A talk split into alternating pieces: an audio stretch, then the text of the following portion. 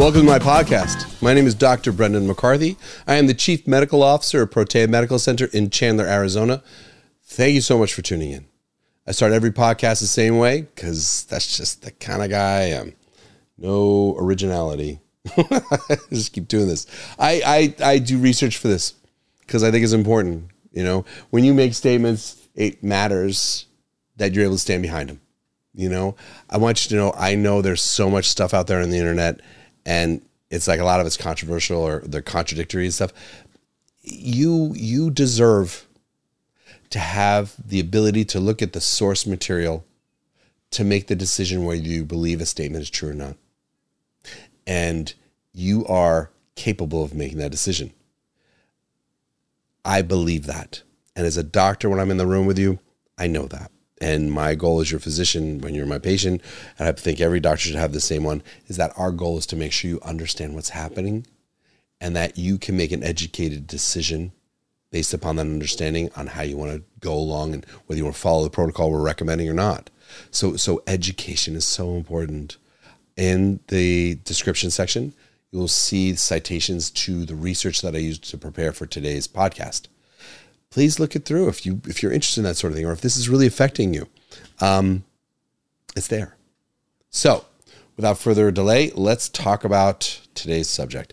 And today's subject is subclinical hypothyroidism leading to cognitive decline. And that's a big one.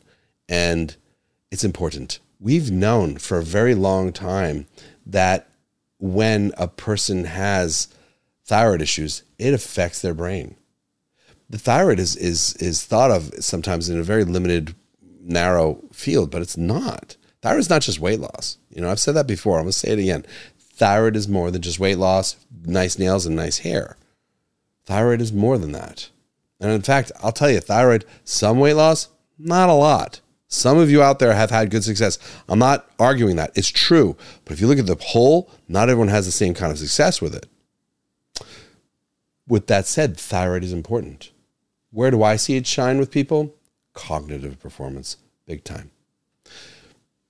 When when we cross the 40s as we age, we cross the 40s or so, there's a trend that we see where the active hormone in your thyroid called T3 starts to decline.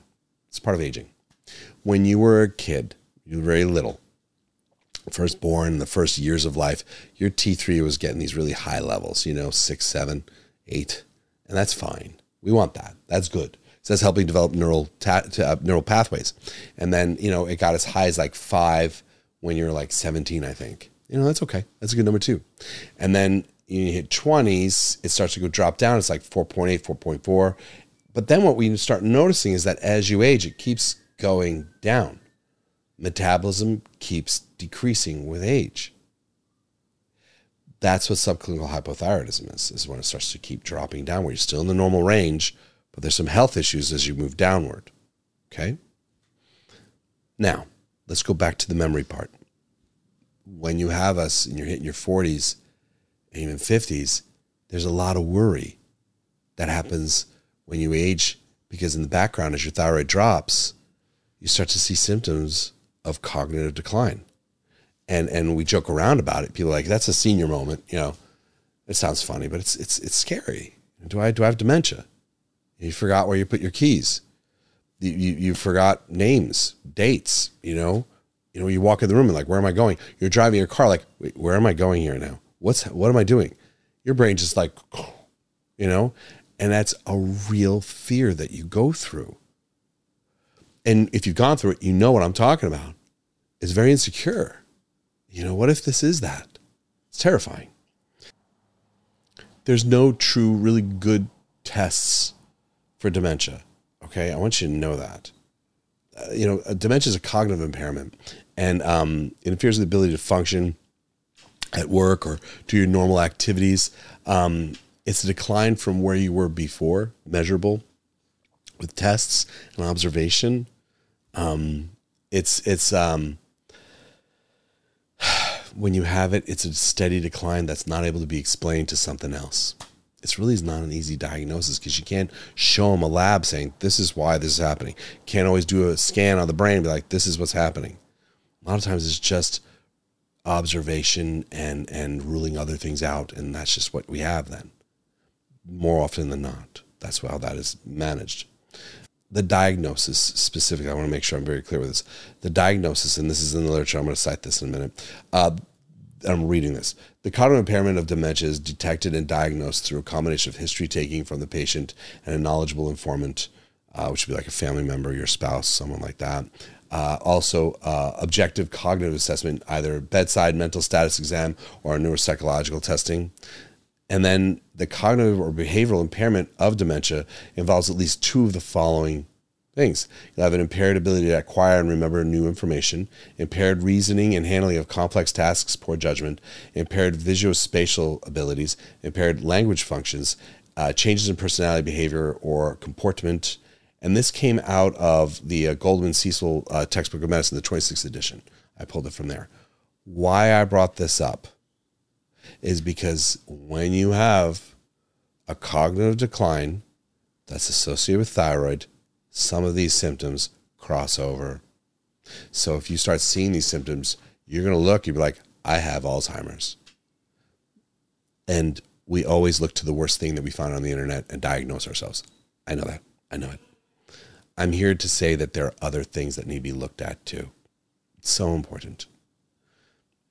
Because if it's thyroid, it is completely 100% reversible. Okay? I'm to get to that before I jump to thyroid, let me say one thing about dementia, Alzheimer's, and, and, and, and that sort of thing. Alzheimer's, it's, it's, I'm to just say this. There's a book, it's called The End of Alzheimer's. And I'm just to tell you if you have Alzheimer's, if you have a family member with Alzheimer's, if you're curious about Alzheimer's, that's a brilliant book. I love it. I've seen him speak, Dr. Um, uh, Dale Bredesen. I've seen him speak several times. Uh, I just think the world of him. I've been to conferences where I didn't know he was speaking. I just started listening to this guy. I was like, I like this. This is good. And it was him. you know, it's happening three times. So he's just he's a great it's a great book. So I want you to know when it comes to Alzheimer's, there are things, there are protocols, there's approaches to it, and and and that's just that one book is one of my favorites. Great springboard onto more information because I love him for citing his material constantly. It's well cited It gives you an understanding why he thinks the way he thinks, where he got his data from, and why he wants to treat that way.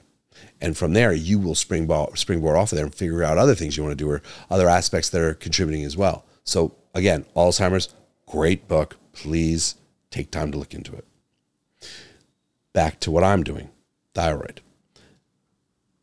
I'm reading this one more time. This is going to be, again, from Cecil uh, um, um, textbook of medicine, the 26th edition. I did this on purpose the concept uh, of the distinction between mild cognitive impairment and dementia is more of a conceptual uh, clarity than operational precision. You know, the spectrum of symptomatic cognitive impairment is on a continuum. That's what they're saying here. Why I read that out loud? Because I want you to know this. It's a spectrum, and and as an individual, you feel yourself moving along it. You feel yourself moving along it, and as you move along it, that's terrifying because it's never done this before. It's always been over here. You've never had your brain do this until it starts happening. And that is nerve wracking because you're like, when will it stop? Is it going to stop when I'm like, you know, not here anymore? When someone presents to clinic and they have these symptoms, it should bring out of the doctor compassion and um, empathy and patience and understanding because that person's going to be that is a very vulnerable place for a human being to be in. And it should bring out of the doctor his absolute or her absolute best self. Losing that part of your life is, um, I, it's big. And so, again, really important. I say important too often. That word's going to stop being important. I come up with better language, verbiage. What's wrong with me? Um, okay, as I mentioned at the beginning of the podcast, we know thyroid plays a role in cognition for a long time. Children born with low thyroid, their IQ suffers from that big time. That's important.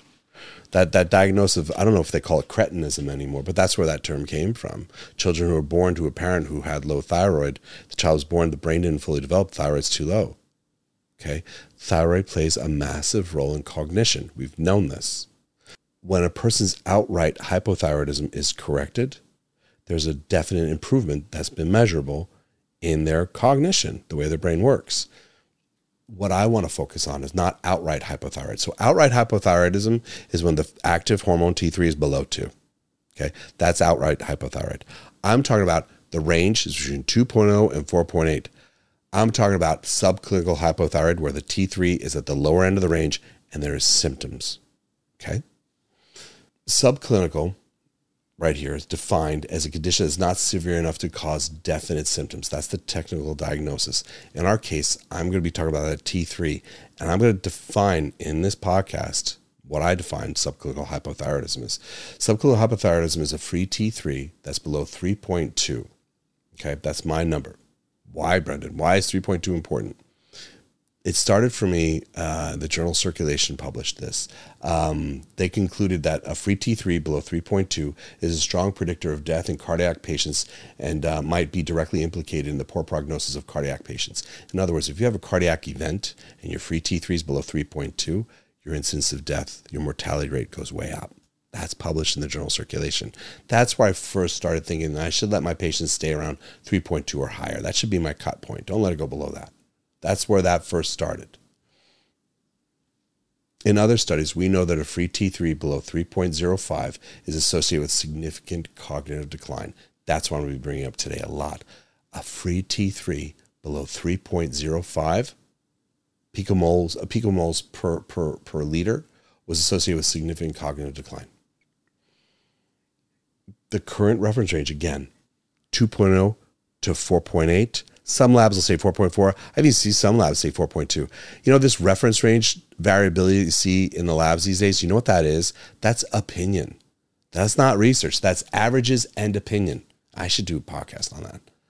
I will do a podcast on that. So, in my approach, when I see someone whose T3 is between 2.0 and 3.2, I see that as being subclinical and I want to treat that and look at that. Now, when your brain starts to disappear and your ability to recall things is is is going away the first thing you think is that's it. This is gone now. I want you to know if this is due to thyroid studies show this can be reversed okay? And i see clinically as well. This can be reversed we can show before and after that there was a change we can show not just in subjective the patient says i feel better they want to feel listen the patient wants to feel better. A lot of times they want what you're going to do to work. So while their opinion is important, they want it to work. So it's not always, always reliable because they're going to be really trying to see the good. Subjective data is better. So you can measure thyroid, okay? You can also do memory tests with them, which is still considered objective data. And the study was published in the journal Brain, and it was titled uh, fMRI, Functional MRI, revealed neural substrate for reversible working memory dysfunction in subclinical hypothyroidism. They saw the impact of improving the free T3 has on the function of brain, specifically working memory. And they used a functional MRI to prove that.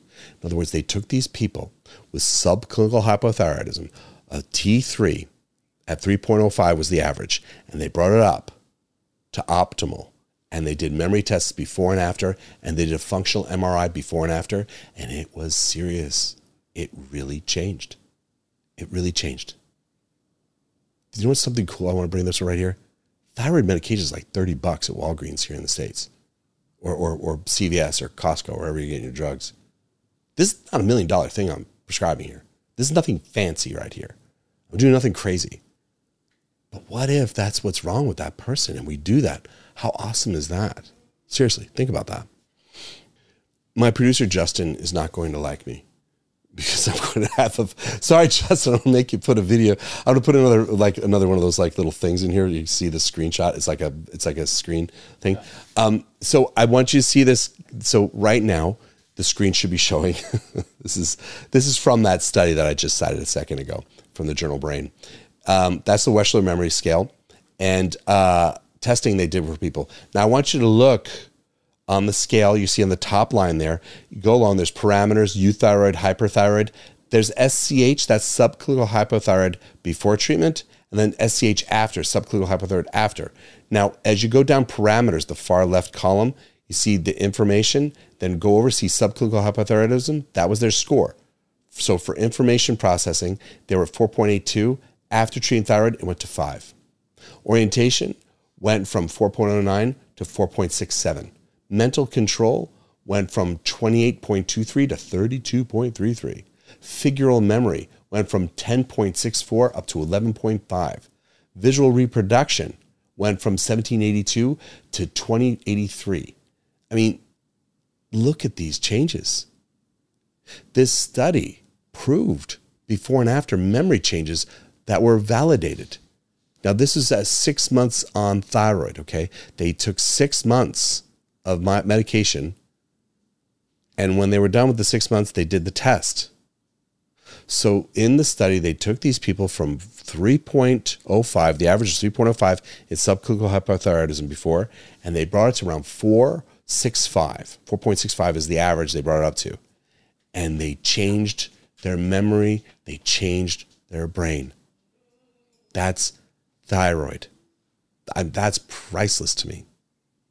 You have all these things. This is your brain is what you've made in this life. These are your memories. These are these are the things that you look back on and you're these are important. You know, and if something as simple as this can fix it, this is awesome. For the MRI part, because I don't want to just rely on just the Wechsler memory scale. Okay. So with the Wechsler memory scale, that's a good way of measuring. What about fMRI? That was super cool in the study as well. The fMRI data revealed that the frontal areas corresponding to executive functioning are affected by subclinical hypothyroidism. In other words, the frontal cortex, that's where you're doing the functional memory. That's like where you're doing your working memory, where you're going to, like, you know, like what is, all right, Brendan, what's working memory? It's like RAM on a computer. Okay. If you have no RAM on your computer, you have one window open, maybe two, you know? But if you have really like top end computer with a lot of RAM on it, you have all these windows open, everything's running super fast. That's what working memory is. It's like you come into your day and you're like, I have to do these 20 different things today. And what that does is it makes sure you don't forget the 20 things you have to do. It helps you create an organized, organized pathway to get everything done throughout the day the way you're supposed to. That's what executive function of the brain does in a nutshell. That change on the MRI, functional MRI, showing that it was improved is significant. It's, it's amazing. You know, again, inexpensive medicine, proven, good stuff. Don't trust me though. Mm, don't trust me. Go. you need to do so. Say you have cognitive changes. You run your thyroid with your doctor. Your free T3 are like 2.5, 2.4. They put you on thyroid medication. It gets up to 4.65. Do a memory test before you do the thyroid medication and do another one six months later, not one month later, not two months later, six months later, do the memory test. See what your brain did. That's the proof. Not every doctor will do an fMRI with you. don't ask for that. Insurance does not love does not love those sorts of things. I don't think they're even I don't even know if they even do it in some places. But just do the memory test along with the medication and see what happened. What holds us back? I love asking that question in this podcast. What holds us back? What prevents us from really treating this? Thyroid's a weird one. Thyroid has a really weird reputation, and there's a lot of doctors who are just like, "Don't do thyroid. Thyroid's terrible." There's a lot of opinions in there. I want you to know that. Um, thyroid is not a casual medication. Let me start with that one. Okay, it's not a casual medication that should be prescribed randomly. It needs to be tested for. It needs to be monitored. You need to be prescribed the right amount that takes care of you. Okay, it needs to be done correctly. Um, there are a lot of bad protocols out there in the industry for thyroid, and I've seen a lot of them where people come in and they're on super high dosing, and it's causing them anxiety attacks. They're just not healthy. That's too much thyroid, um, and that's no joke. It's a really uncomfortable experience. Your just body's upregulated. You're causing anxiety. It's, you know, sweating. It's just we don't want that. With my patients, when we do this, I start them on thyroid medication. I test them one month after. I tend to be a little on the conservative side with my dosing to start, and I test them one month after to make sure I got the right level. And then If everything looks good, we'll do every six months labs. If I need to make a change, I'll test them a month after that. What thyroid do I use? Rarely, if ever, ever, do I use just standalone levothyroxine or synthroid. Rarely to never. Like, I don't think I've ever done that. I don't think I've ever done it. I always prescribe it with liothyronine or something called Cytomel. I prescribe T4 and T3 together as a prescription. Sometimes I'll use that as desiccated thyroid, or which is where it's combined, pre-combined. And sometimes I'll do that as just two separate medications. But my goal is to get your T4 and your T3 hormones in the correct ratio. And that is tricky. And it's important that your doctor is focused on it and does the lab work appropriately, monitors it, and makes sure you stay safe. I hope this was helpful, especially with your memory. I hope this was helpful. And if you don't have a memory problem, but you know someone that does, this is important. Okay. Thank you so much for tuning in. I never take this for granted. When you um, when you post to me on my Instagram or or uh, you know YouTube, I'm more often on Instagram. I think I, I'll check more YouTube more often. I read your comments. Some of you, it's just I just all of you, all of you that comment. Thank you. You know, some some of the content is so you know heart um, felt. I just thank you. I look at those and that helps guide me on what to make more of. I'm here. I'm here because I love doing this. I love doing this. I will keep doing this until I stop, until there's no more to do. So I'm here long term. I will look to your comments. That helps guide me on new material. So please comment, please like, please share, please uh, subscribe, and I'll see you next time.